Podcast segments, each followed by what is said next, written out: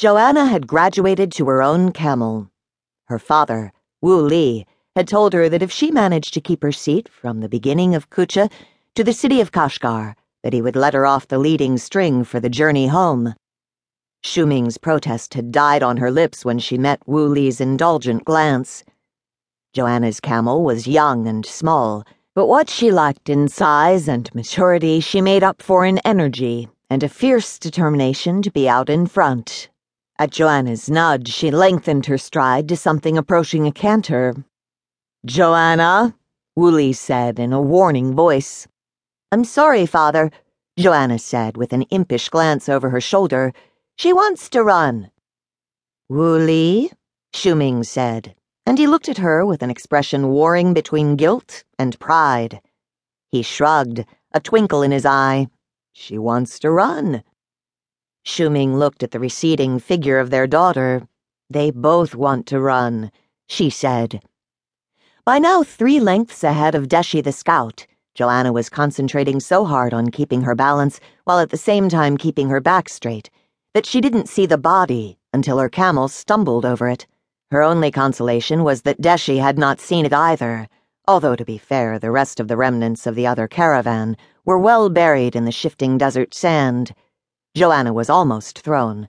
Almost, but luckily not quite. Nevertheless, Wu Li had seen. He kicked his camel into a trot and arrived at her side at the same time as Deshi the scout. All right, daughter?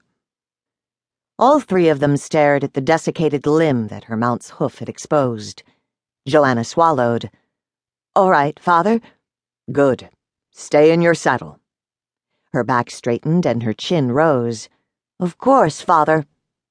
Shuming had seen too, and came up fast, and when she yanked on the reins, her camel stopped so abruptly that its hindquarters slid out from beneath it, and rider and camel both skated past on the sand.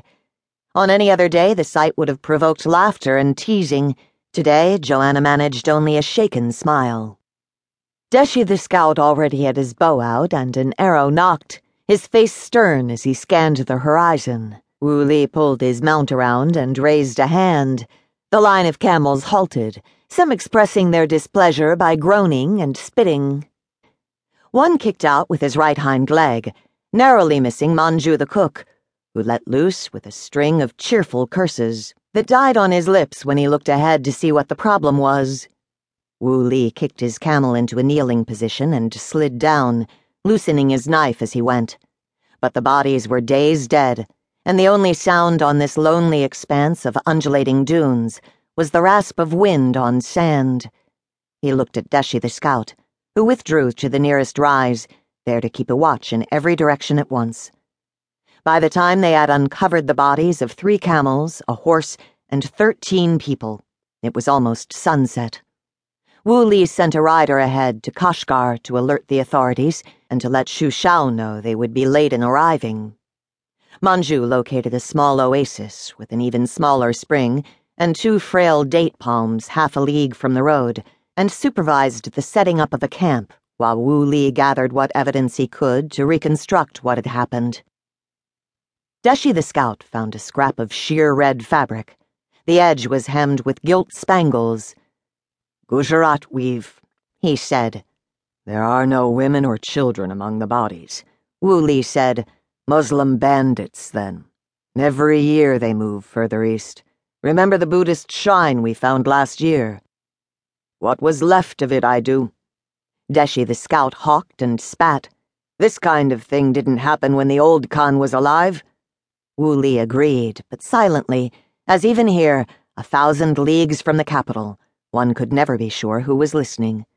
Kubla Khan's heirs had been competent, but they were not visionaries, and they had allowed the politics of court and the luxuries of the throne to distract their attention from the disintegrating infrastructure of their empire. Over the years, the road had become slowly but steadily more perilous. They ate without appetite and mostly in silence that evening, and turned in early. Wu Li took the first watch, knife at his side, bow at his knee. They had not pitched the yurts in case they had to move suddenly and quickly. For a long time into that very long night, Johanna watched the figure of her father, back to the coals of the fire, the fronds of the two palms hanging limp and listless over his head, a black sky glittering with stars above.